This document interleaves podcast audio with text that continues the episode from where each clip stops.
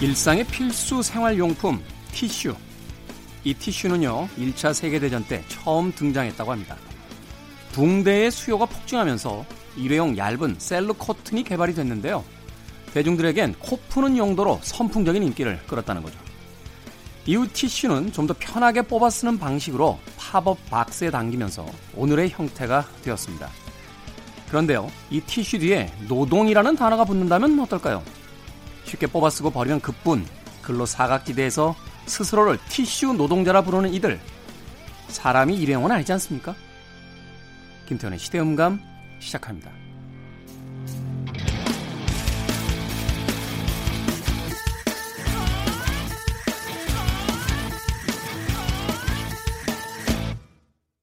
그래도 주말은 온다. 시대를 읽는 음악 감상의 시대음감 김태훈입니다. 최저임금이 시간당 130원 어, 오르는 거로 지금 합의가 된 거죠? 그죠? 경영계에서는 올리지 말자, 아, 오히려 내리자 뭐 이런 이야기도 있었고요. 노동계에서는 너무 적게 올렸다 라고 시끌시끌합니다. 뭐 임금이 너무 올라서 어, 회사를 운영하기가 쉽지 않다라고 이야기하시는 분들도 계신데 그럼 결국 노동자들의 노동을 갈아 넣어서 기업의 이윤을 지금까지 만들어 왔다라고 어, 이해해야 되는 게 아닐까 하는 씁쓸한 생각도 듭니다.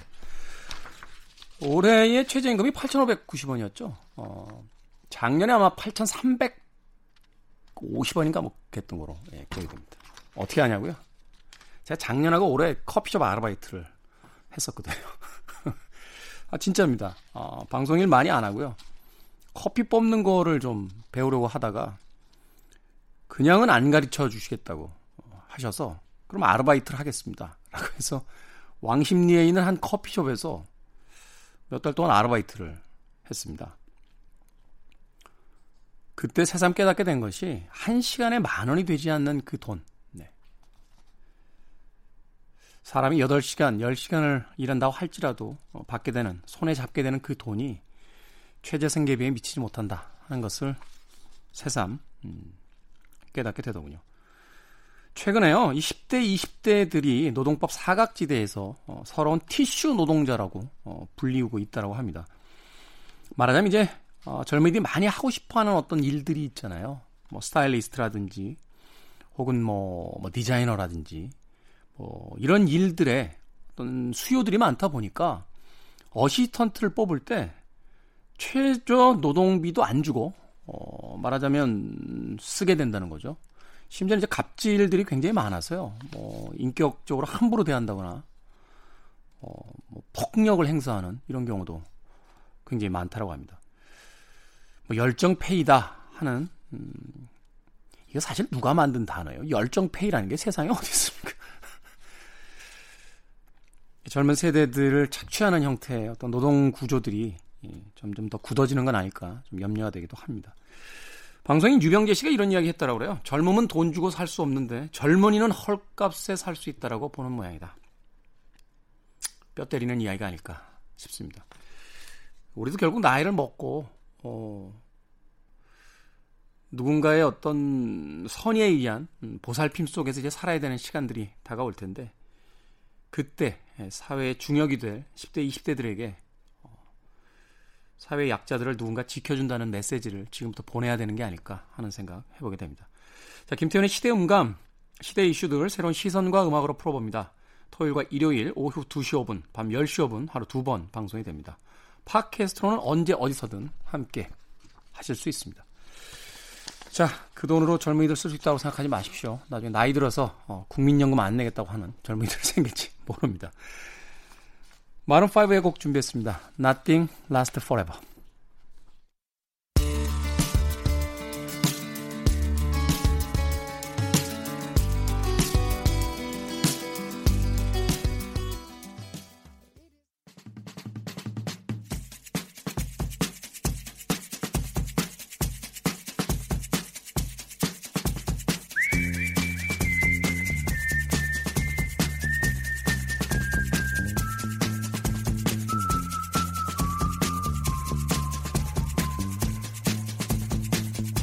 한 주간 사람들이 많이 본 뉴스 그리고 많이 봐야 하는 뉴스를 소개합니다. Most and Must KBS 산업과학부 오규정 기자 나오셨습니다. 안녕하세요. 안녕하세요. 자, 참고로 지금 저희가 방송 녹음을 하고 있는 시점은 7월 16일 목요일 어, 현재까지 나온 기사들과 어, 상황을 바탕으로 진행되는 점 이해 부탁드리겠습니다. 자, 한 주간 많이 본 most 뉴스 어, 어떤 뉴스입니까? 네, 지난 7월 10일부터 16일까지 포털 사이트 네이버에서 가장 많이 본 뉴스 키워드를 모아봤는데요. 지난 한 주는 단연 그 박원순 시장 네. 관련한 키워드가 많았습니다. 그리고 관련 검색어로 서울특별시장, 성추행 뭐 이런 관련 검색어들이 있었고요. 그 다음으로 이제 코로나, 코로나19가 여전히 검색어로 등장을 했습니다. 그리고 네. 14일에 가장 많이 본 뉴스 키워드 중에서는 한국판 뉴딜이라는 게 있었고, 네. 예, 그리고 지금 녹음 진행 시점이죠. 가장 핫한 뉴스 키워드는 이재명 경기도지사. 입니다. 자, 일단 이재명 경기도지사에 대한 뉴스부터 간략하게 좀 다뤄주시고. 네, 이재명 경기도지사가 그 허위 사실 유포 혐의로 2심에서 유죄를 받았었잖아요. 그리고 이제 대법원까지 갔는데 대법원에서 원심을 깨고 이걸 다시 돌려보냈습니다. 그래서 무죄 취지의 파기환송을 해서 이재명 경기도지사가 지사직을 유지할 수 있게 됐습니다. 그 한 TV 프로 토론 프로에서 나왔던 이야기가 이제 그 빌미가 됐던 거죠. 네, 그러니까 그 그렇습니다. 그 형을 정신병원에 음. 입원시킨 적이 있느냐라고 했는데 그런 적이 없다라고 음. 했는데 그런 적이 없다라는 그 대답이 음, 소위 얘기해서 그 위법적으로 한 적이 없다. 인지 아니면 그냥 뭐 입원시킨 적이 없다. 인지 음. 여기에 대한 이제 해석을 가지고 그쵸. 이제 논란이 됐던 거잖아요. 그렇죠. 이번 대법원에서 파기환송을 한 취지는 소극적인 회피를 허위사실 유포로 볼 수 없다라고 음. 한 거예요. 그러니까 이번에 쟁점이 부진술을 허위사실 공표로 볼 수 있느냐 없느냐 이거였거든요. 이게 부진술이라는 말이 좀 어려워서 이제 찾아봤더니 어, 그러니까 사실을 부인했다기보다는 사실을 알고도 이야기하지 않은 것. 이것을 허위사실 공표로 볼 수 있느냐 없느냐라는 게 쟁점이었는데 대법원에서는 허위사실 공표로는 볼 수 없다고 판단을 한 거죠. 어렵네요. 그리고 사실 이 공직선거법상의 허위사실 공표라는 게 유권자가 후보자에 대해서 표를 행사할 때 판단에 영향을 미칠 만한 어, 사실이냐 음. 이거를 되게 중요하게 보거든요. 그리고 이제 말과 함께 그 말이 전해지는 전체 맥락, 그 다음에 취지, 이런 것들을 중요하게 봐서 사실은 일부 허위 과장이 좀 있다고 하더라도 그게 전체 맥락을, 그러니까 객관적인 사실과 부합한다면 그것이 뭐 크게 허위사실 유포가 아니다라는 어, 취지에서 보기도 해요. 그리고 그 표현이 아까 말씀드렸던 것처럼 유권자에게 주는 인상, 그러니까 영향력이 있느냐. 유권자가 이재명 지사의 말로써 그 표를 이제 행사를 하는데 어떤 영향을 받았는지 이런 것들을 좀 폭넓게 보는데 그게 누가, 아니라고. 누가 판단하냐 이거죠. 그러니까 1심에서는 1심에서는 유, 무죄로 본 거고 2심에서는 유죄로, 유죄로 봐, 봐서 벌금 300만 원을 이제 선고를 했는데 이제 대법원에서는 또 다시 무죄 취지로 다시 판단해라. 음. 라고 내려보낸 겁니다. 어렵습니다. 어찌됐건 대법원에서는 어, 예. 이재명 경기도지사에 대한 무죄 취지의 어떤 판결을 내렸고 결국 이제 도지사직을 계속 수행할 수 있고 이제 피선거권을 이제 갖게 되는 거죠. 그렇죠. 네, 그래서 예. 뭐 대통령 후보로서 이제 그 나설 수 있는 그런 어떤 기회를 이제 확보했다. 네, 기회뿐만이 아니라 사실은 이제 그 대법원 이제 이번 선고가 있기 전에 결정이 있기 전에 만약에 이재명 경기도지사가 이번 이제 선고에서 무죄 취지로 선고가 난다면 사실은 본인이 추진하고 있는 어떤 경기도의 여러 사업들이 음. 굉장히 탄력을 받을 거고 특히나 이제 대권 주자로서의 행보에도 뭐 큰 힘이 될 거다 이런 이제 예측 기사들이 많았었죠. 그렇죠. 또 예. 만약에 유죄 판결이 났으면 또 서울, 부산, 경기도까지 이제 그렇죠. 대한민국의 빅3가 예. 예, 다시 보궐 선거를 치러야 되는 예. 좀 혼란에 빠져들었을 텐데 거기까지만 하겠습니다. 네. 다음 뉴스 어떤 뉴스입니까? 다음 뉴스는 이제 가장 많이 본 뉴스 가져와 봤습니다. 저희가 그 지난주 이야기를 하면서 박원순 서울시장 이야기를 안 할 수 없는데요. 네. 네, 관련 검색어로 서울특별시장 성추행 이런 것들이 있었습니다. 지난 9일에 어, 고 박원순 서울시장이 스스로 이제 목숨을 끊었죠. 근데 연관성을 저희가 단정적으로 얘기할 수는 없지만 이 사망 하루 전에 비서 성추행으로 경찰에 고소장이 접수된 상태였고 이 파장으로 장례 절차는 물론이고 또 진실 규명과 또 피해자에 대한 2차 가해 문제 이런 것들이 꼬리에 꼬리를 물고 좀 논란을 빚었습니다. 이 박원순 시장의 그 자살로 인해서 진영이 다시 나눠졌죠. 예, 예전에 이제 뭐 보수 진영과 뭐 진보 진영 이렇게 어떤 정책 색깔로 나눠졌다라면 음. 여기 있어서는 또 그 여성주의 시각과 음. 또 그렇지 않은 그렇지 않다는 표현도 좀 그렇긴 합니다만 어, 여성주의 우선 시각과 음. 어, 그렇지 않은 시각으로서 이제 나눠져서 또 경계가 그어지고 또 격렬한 논쟁들이 지금 네. 진행이 되고 있는데 굉장히 혼탁한 상황이죠. 그렇죠. 네. 음, 아무튼 뭐 비극적인 어, 상황이고 어, 또 거기에 또 분명히 피해자들이 아직 존재하고 있다라는 예. 음, 것들 네, 다시 한번 좀 깊게 좀 생각을 해봤으면 좋겠습니다. 이게 참 참 어려운 문제기는 한 것 같아요. 근데 이제 실제로 조문을 하는 행위를 두고도 2차 가해가 될 수 있다. 라고 이제 해석이 되니까 참 뭐가 맞는 건지 좀 네, 판단하기 어렵습니다. 네, 정치인으로서의 어떤 행위가 공적이라는 것을 좀 생각을 해보면 어떤 네. 어, 기준을 가지고 이제 해야 되는지에 대해서 뭐 이런 이런 일들이 자꾸 있으면 안 되겠습니다만 음. 이번 일을 또 계기로 해서 좀 논의가 좀 풍부하게 되고 예, 좀 생각들을 깊게 해봐야죠. 어, 다음 뉴스는 14일에 가장 어, 많이 본 키워드로 올라온 건데요. 한국판 뉴딜입니다. 네. 이 14일에 문재인 대통령이 직접 코로나 이후에 우리 경제 방향을 담은 한국판 뉴딜이라는 정책을 발표를 했습니다. 예, 코로나19로 좀 지금 대내적으로 경기가 상당히 어렵 잖아요. 근데 네. 이 어려운 상황을 1930년대 미국의 그 대공황 시기 때 루즈벨트 대통령이 뉴딜 정책을 발표하면서 그걸 어, 경제 침체를 타게 했던 것처럼 거기에 이제 빗대서 한국판 뉴딜로 한번 이겨내 보겠다라는 의지를 담은 정책이라고 할 수 있는데요. 예, 가장 핵심적인 거는 디지털 뉴딜 그리고 그린 뉴딜 요 두 축으로 해서 일자리도 만들고 또 각 분야 이제 경제나 교육이나 의료 이런 사회 전 분야에 걸쳐서 디지털화를 추진해서 2025년까지 160조를 투자해서 190만 개의 일자리를 창출하겠다. 그러니까 네. 산업을 전면적으로 재편하겠다라는 계획을 밝힌 겁니다. 200만 개의 새 일자리라고 하면 결국 적은 숫자가 아니겠네요. 그렇죠. 네, 이게 정부 계획대로 좀 잘 돼서 청년들에게도 일자리가 좀 많아졌으면 하는 생각 해보게 됩니다. 네. 이번 코로나 때문에 뭐 미국에서 2천만 개 이상의 일자리가 사라졌다고 하니까 음. 아, 참 미국뿐만이 아니라 우리나라에서도 사실은 이제 영향이 있는 예. 이야기가 되겠죠. 그 이게 되게 재밌었던 게 경제 대공황 때 루즈벨트 대통령이 했던 것 중에 하나가 그 토목 공사를 굉장히 많이 추진했던 거 대표적인 게그 후보댐 건설이잖아요. 근데 요번 이제 정권에서는 토목 공사는 아니지만 디지털 댐을 만들어 가지고 음. 새로운 일자리도 만들고 어 고용도 창출하고 자원도 이렇게 순환시키고 돈도 돌게 하겠다라는 건데 처음에는 이게 개념이 잘 안 와닿았었어요. 네. 근데 어떤 게 있냐면 이번에 되게 재밌는 것 중에 21세기판 인형 눈알 붙이기 라는 라고 불리는 뭔가요? 그게? 알바자리가 하나 있어요. 네, 그게 뭐죠?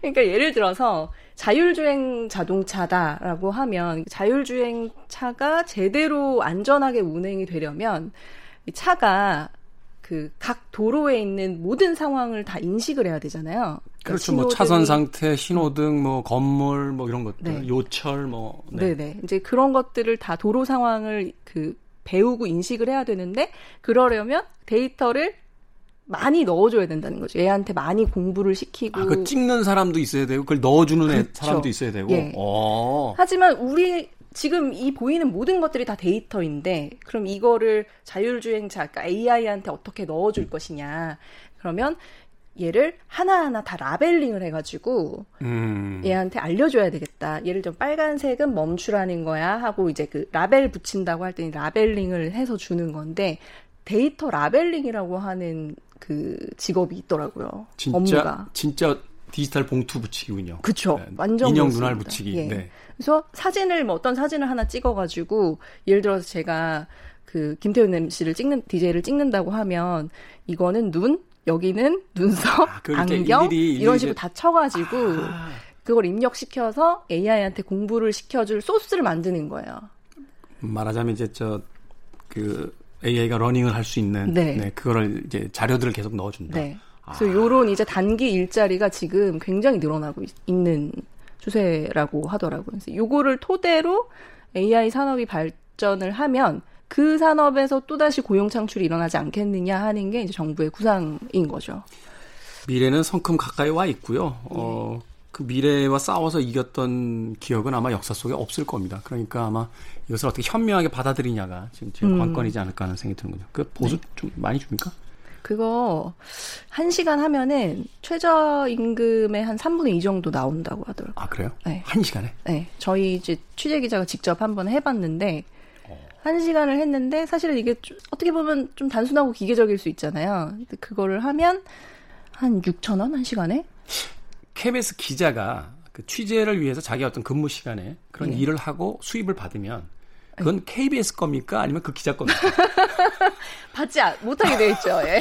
받으려면 신고를 해야 돼서. 그죠. 네. 그래서 저도 사실 진지하게 고민해봤거든요. 네. 이거를 쉬는 날에 한번 해볼까 했는데 이거 신고를 네. 하게 돼 있습니다. 예. 선배 안 신고 안 하셔도 되잖아요. 저요? 네. 아, 저도 신고해야 되는 분은 한 분 있어요. 네. 자, 다음 이번 must 네. 뉴스 어떤 뉴스입니까? must 뉴스 전달해 아, 예. 주셨고요. 이 must 네. 뉴스는 사실 매년 most 뉴스가 되는 뉴스인데 이번에는 제가 이제 화제가 좀 안 돼서 must 뉴스로 가져와 봤습니다. 아, 오프닝에서도 아마 말씀하셨던 걸로 알고 있는데 내년도 최저임금이 8,720원으로 결정이 됐다. 그리고 이 인상률이 1.5%인데 역대 최저 인상률을 기록했다라는 뉴스입니다. 이번 정부가 음. 출범 당시에 이제 만 원 시대 열겠다라고 했는데, 그렇죠. 어, 이런 추세라면 사실 코로나 뭐 특수도 있습니다만 임기 내에 만 원이 되기는 쉽지 않을 것 같네요. 불가능하다고 봐야죠. 중소 그 상인들 입장에서는 인건비 부담도 되고 또 근데 막상 거기서 일하는 또 젊은이들에게는 이게 130원 올려가지고 또 될 문제인가 음, 하는 생각도 그렇죠. 해보게 되고 어렵습니다. 네. 네. 자, 아, 이번 주에 Most and Must 뉴스 KBS 산업과학부 오규정 기자와 함께했습니다. 고맙습니다. 감사합니다.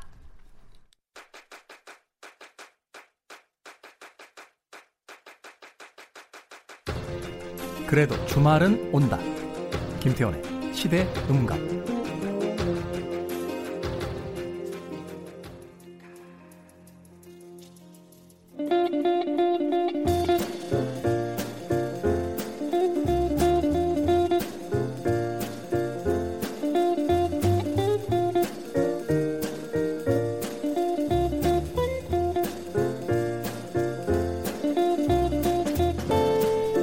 이곳저곳 서점이며 도서관이며 기다렸다는 듯 여름 휴가 추천 도서 목록을 내놓고 있습니다.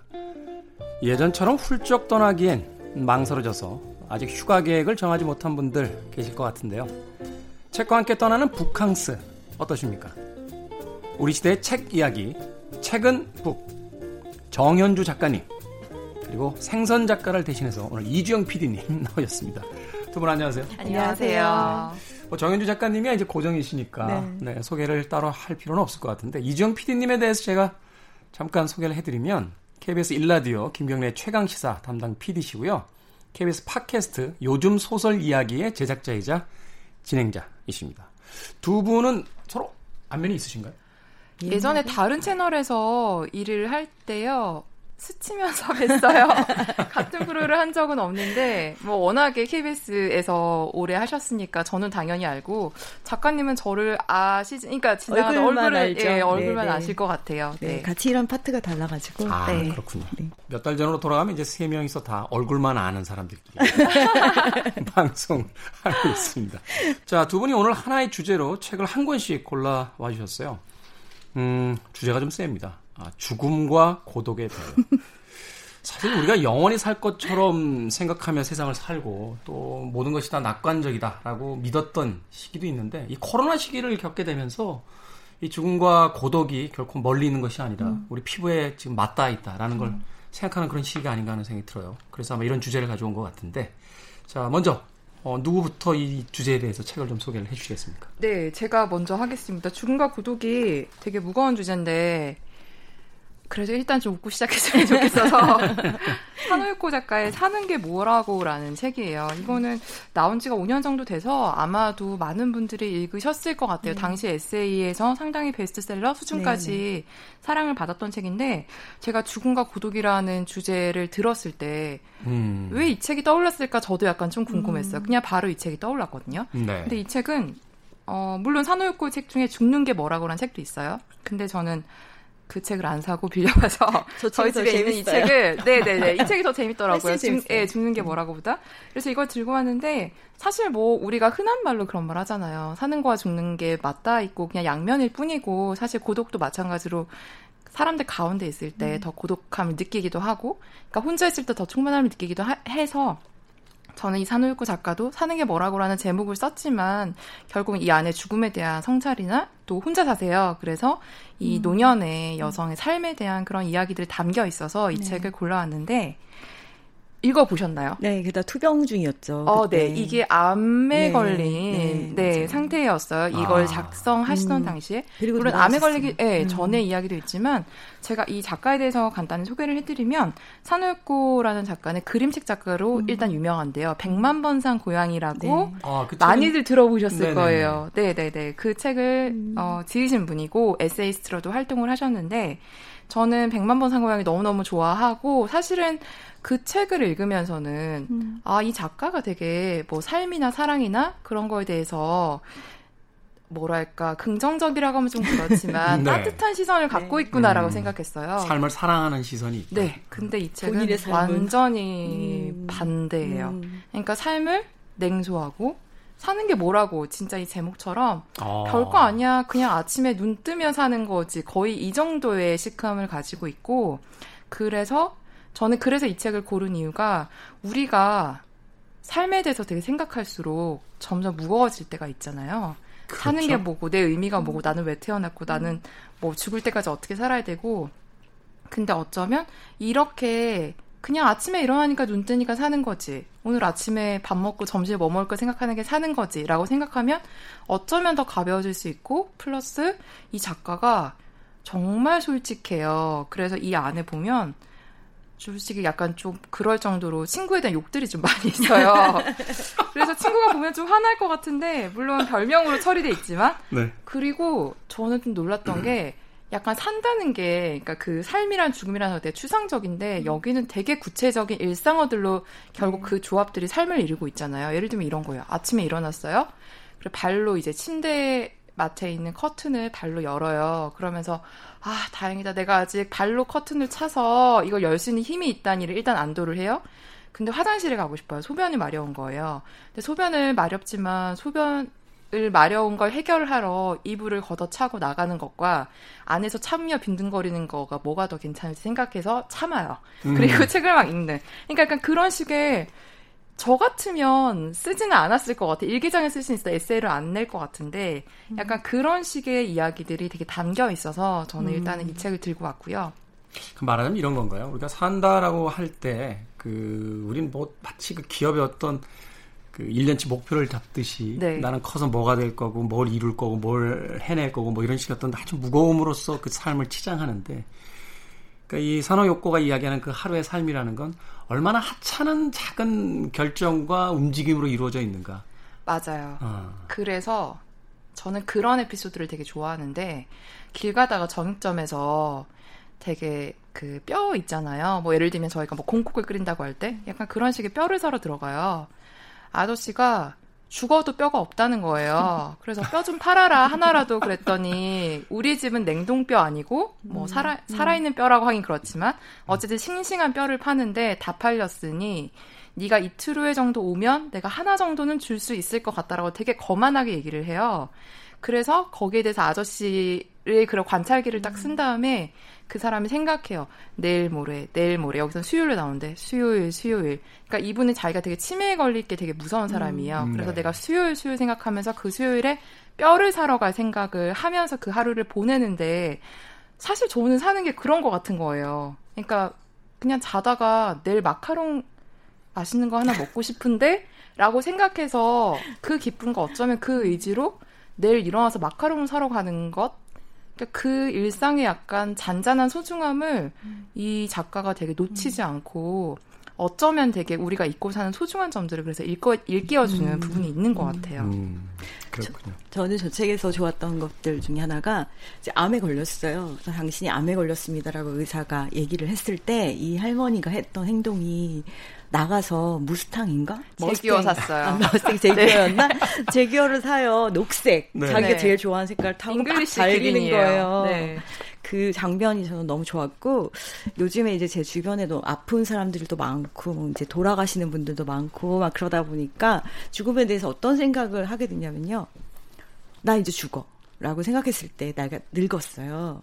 그러면 약간 그런 마음이 들 것 같. 드디어 때가 왔다. 내가 다 쓰고 다 하고 막 하고 죽을 수 있는 때가 왔다라는 생각을 할 수 있는 할머니인 거잖아요. 그리고 산호효과의 생을 보면 정말 비참한 순간들이 많았어요. 남편이 막 폭력을 쓴다든가 이혼을 하- 계속하고 음. 근데 그 사이에서 저 할머니를 버티게 하는 것은 뭐냐면 한드예요. 한드 한국 드라마. 아, 특히 겨울 연가. 그래서 네. 배용준을 설명하는데 한국 드라마의 주인공은 하얀색 머플러를 하고 다닌다. 그리고 기둥 뒤에 한 남자가 꼭 숨어서 본다. 뭐 이런 식의 내용들을 막 썼는데 그걸 기다리면서 하루하루를 보내는 네. 얘기들이 나와요. 그래서 그 한드에 대한 얘기가 되게 오래 나오는데. 그 한드를 봤던 그 1년 기간이 어떤 기간이었냐면 이분한테는 음. 첫 번째 유방암 수술을 하고 그 항암 치료를 한 투병 생활 음, 중이었어요. 근데 그걸 이 한드로 버틴 거예요. 그쵸. 근데 그 한드로 버틴 게 아, 너무 죽고 싶고 힘들다 버틴 게 아니라 음. 정말 그 윤서, 윤사마의 아름다움, 원빈의 네. 아름다움, 호텔리어의 그런 찡함 이런 것들을 되게 디테일하게. 하면서 턱이 그것 때문에 돌아가기까지 했어요. 그래서 의사가 너 뭐 했니? 한쪽으로 이렇게 턱 깨고 있는 그런 버릇이 있나요? 할머니 그랬더니 나 없는데? 라고 했는데 생각해 봤더니 제- 자기가 누워가지고 옆으로 이렇게 누워가지고 드라마를 네. 보세요. 그러니까 그런 점이 음. 네. 그 삶의 감각이라는 데 있어서 동의하게 되는 게 저도 언젠가부터요. 제가 더 이상 젊지 않다는 걸 자각한 뒤부터는 서랍 안에 있던 좋은 물건을 써요 그냥. 음. 맞아요. 네, 예전엔 뭐 신발이건 옷이건 뭐 하다못해 카메라건 아끼는 물건들이 있으면 그렇게 아꼈는데 네. 이제는 그냥 오늘 쓰자 맞아. 라는 생각을 하게 되고 네. 그 어떤 분이 그런 이야기 하시더라고요. 죽음이 먼저 올지 내일이 먼저 올지 그건 아무도 알수 없다. 맞아요. 라는 이야기를 하는데 아마도 그 삶의 감각이라는 게 죽음을 마주할 때 가장 강렬해지잖아요. 그렇죠. 산호 욕구의 이야기가 바로 그걸 우리에게 알려주려고 하는 게 아닌가 하는 또 생각도 드네요. 네, 되게 그 김태훈 선생님이랑 비슷한 말을 산울과 실제로 하셨는데요. 죽는 날까지 좋아하는 물건을 쓰고 싶다. 예쁘고 세련된 잠옷도 잔뜩 샀다. 약간 이게 자기가 이제 그런 항암 치료를 하면서 2년 선고를 받다, 받은 다음에 그 제규어도 사고 이런 식으로 얘기를 해요. 그래서 저도 정말 마찬가지로 내 한계, 내가 어디까지인가를 일깨울 때 되게 삶이 생생해지는 것처럼 그런 걸 겪고서 이 일상에 내가 지금 놓치고 싶지 않은 것들을 꽉 붙들고 있는 그런 부분이 되게 마음에 들었고 저는 사실은 이게 뭐, 뭐 고독, 죽음 이런 주제기도 하지만 제가 이 책에서 더 감각적으로 저한테 조금 와닿았던 부분은 이런 거예요. 삶을 사람들이 되게 긍정적으로 열심히 살라고 하잖아요. 네. 그리고 우리는 음, 나쁜 생각보다는 좋은 생각을 더 많이 해야 되고, 뭐, 가만히 누워있기보다는 나가서 조깅이라도 하는 게 좋고라는 대부분 약간 그런 생각을 갖고 있는데, 산울고는 거기에 대해서 약간, 어, 되게 냉소적으로 음. 반응을 해요. 네. 그게 뭐야, 그냥 누워있어도 돼. 아무것도 안 해도 돼. 근데 그게요, 저한테 정말 위로가 됐어요. 그러니까, 살아있으면 언젠가 죽는데, 우리 너무 애쓰지 말자. 근데 이게 요즘에 출간되는 되게 약간 그런 식의 에세이랑 맥이 닿는 것도 있지만 저는 그게 어쩌면 암 선고를 받고 살 날이 얼마 남지 않은 할머니 그럼에도 불구하고 하루하루 유쾌하게 살아가는 그 할머니 입에서 이게 나와서 저한테 어쩌면 더 울림이 컸던 것 같기도 해요. 음. 근데 또 씁쓸한 게 그게 인생의 마지막에 깨닫는 것이지 사실 산호효과 굉장히 열심히 살았잖아요. 세계적인 그러니까요. 작가가 될 때까지. 그러니까요. 한 연예인의 이야기도 떠오르네요. 훌륭한 사람이 되라는 누군가의 이야기에 그냥 아무나 돼. 라고 이야기도- 있는데, 앞서 이야기해 주신 그 부분 참 인상적입니다. 아, 이정 PD가 내일 아침에 마카롱을 꼭 먹어야지라는 것이 어쩌면 그날 아침에. 네. 눈을 뜨게 되는 그 긍정적인 이유가 될 수도 있다라고 이, 이야기를 해주셨는데, 제가 얼마 전에 그 OTT에서 본 그 다큐멘터리가 하나 있는데 제목이 작전명 서프예요. 오. 이게 뭔가 하고 들여다봤더니 그 아프가니스탄부터 시작해서 그 해외 전투에 나갔다가 이제 부상을 입고 돌아온 군인들인데 이제 신체의 많은 부분들이 이제 훼손이 된 거죠. 그래서 우울증이 심하고 자살률이 굉장히 높답니다. 근데 이들에 대한 재활 프로그램으로 서핑을 가르쳐요. 그리고 나서 이제 마지막으로 왜 이런 프로그램을 하느냐라고 했더니 그 강사가 이 이야기가 내일의 파도가 궁금한 자는 오늘 죽지 않는다. 라고 와, 어, 예, 이야기를 하는 걸 보면서 우리 삶의 감각이라는 건 사실은 그 어떤 자기가 애정하는 아주 사소한 일상의 무엇 또 그런 것들을 계속해서 이제 감각하는 건데 영원히 살 것처럼 생각해서 자기는 안 죽을 거라고 묘지도 혐오시설로 분류해서 저 멀리 있다가 숨겨놓고 하는 도시인들을 보면서 이 책은 꼭 한번 읽어봤으면 좋겠다는 생각을 네. 정말 추천드리고 싶습니다. 사노 요코의 사는 게 뭐라고 이준 PD의 추천 책으로 어, 소개를 해드렸습니다. 음악 하나 듣고 올게요. 음, 에디트 피아프의 곡 준비했습니다. La Vie en rose 장밋빛 인생.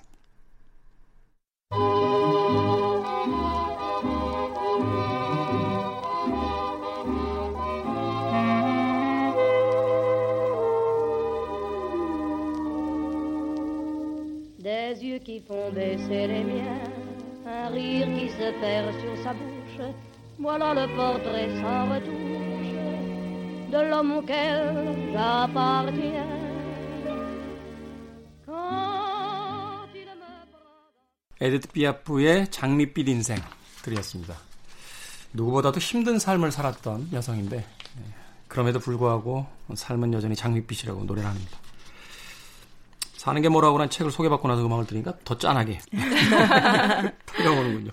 자, 죽음과 고독에 대하여 오늘 아, 두 분을 통해서 한 권씩 책을 추천받고 있습니다. 이정 PD의 추천은 사는 게 뭐라고였고 산호였고에 자 정현주 작가님은 어떤 책 추천해 주시겠습니까? 네, 저는 죽은 자의 집 청소 김안이라는 작가분이 쓰신 책을 가지고 왔는데요. 죽은 자의 집 청소. 네, 요즘에 참 핫한 책으로 떠오르고 있는데, 네. 음, 요즘에 계속 그렇지만 죽음에 대해서 많이 생각해 볼 일이 있었잖아요. 그래서 그렇죠. 어떤 책 추천하시겠어요? 그래서 그냥 망설임 없이 책을 가지고 왔는데요. 이 책이 좀 화제가 됐죠. 또 김한 작가님도 네. 화제 인물이 돼서 네, 다큐멘터리 같은 것도 프로그램에 또 많이 나오시고 인터뷰도 많이 하시고 예, 네. 하고 있지만 사실은 이분이 이분도 살아온 여정을 보면은 어, 출판계에 원래 있었대요. 네. 그리고 트렌드 산업을 했었고 고스트라이터로 굉장히 많은 책과 글을 쓰셨다고 해요. 유령 작가. 네. 우린 대필 작가. 그래서 뭐 음반 소개 글도 쓰고 막 별거 별거 다 했다고 하고 음악도 상당히 좋아하시더라고요. 네. 그런 분이고 그렇게 살려고 전업 작가가 되리라 그래서 산속에 들어갔다가 일본으로 건너가는 거예요. 취재 집필을 하기 위해서 취재를 하려고 일본으로 갔다가 일본에서 이제 그 죽음에 관한 산업이 우리보다 훨씬 발전해 있잖아요. 그걸 보고 뭔가 느낀 바가 있었는데 그때 대지진이 일어난 거예요. 네. 그래서 죽음에 대한 생각이 점점 깊어지면서 한국으로 돌아와서 회사를 차려요. 그게 이제 특수 청소 전문 회사인데 특수 청- 청소라고 하면은 보통 이제 사람들이 죽은 현장에 가서 그 나머지 남아 있는 것들을 치우는 일을 하시는 분이에요. 아, 대부분이 자살이나 고독사의 현장이고 또 아니면 살해 현장.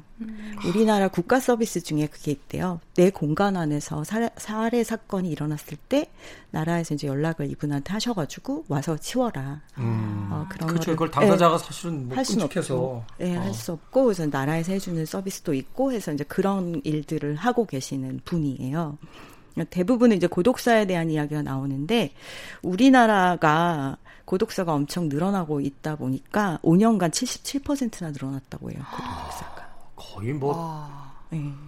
이게 이제 기업수적으로 올라간다는 거니까. 네. 향후 5년이 더 되면 이제 뭐두 그쵸. 배 이상이 이제 올라간다. 그쵸. 뭐 이렇게 볼 수 있는 거네요. 네. 그리고 1인 가구는 전체 인구의 30%에 육박하고 있고 그렇죠. 그러다 보니까 고독사는 우리가 계속 고민해야 되는 문제들이고 그 고독사 이면에 있는 것들을 우리가 봐야 될 거 아니에요. 이제 그거를 보게 만드는 책인데 상당히 글을 잘 써요. 네. 그리고 음. 시를 쓰시던 분이어가지고 약간 시심이 있어서 마지막에 뭔가 이렇게 하이쿠 한 줄 남기듯이 남기고 사라지는 그런 글쓰기를 하고 계시고 이분의 인터뷰를 제가 찾아봤는데 고독사는 우리나라 일본에서는 70대 80대 노인이 가장 많지만 우리나라는 뜻밖에도 50대 남성이 가장 많다고 합니다. 특이한 현상이네요. 음. 네, 50대 남성이. 그 50대들이 40대 시절에 전 세계에서 사망률 1위였어요. 아. 사람이 많아서 그런가? 40대 사망률. 그러니까 직장에서 정말. hard한 work를 맞아요. 했던 아. 세대들이고. 네. 그리고 50대에 와서 이제 고독사를 한다는 걸 보면 음. 그 결말이 그쵸. 그 가정에 좋지 않은 영향을 또 미쳤던 게 아닐까 또 그런 생각도 해보게 되네요. 네, 그리고 보통 이제 고독사 말고 자살은 여성이 젊은 여성이 더 많고 음. 이분이 다룬 케이스들은 일단 고독사는 남성들이 많아요. 그래서 이, 이 책을 아니, 자, 제가 진짜.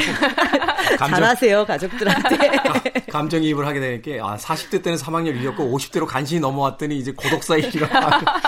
그렇다고 합니다. 네. 그래서 이분의 책을 읽어보면, 진짜 고독사 현장이 어떤 것인가를 느낄 수 있어요. 근데 음. 그게 굉장히 아프고, 또, 이게 외면하고 싶은 장면들도 리얼하게 써놨기 때문에 힘들어요. 음. 근데, 놓을 수가 없어요.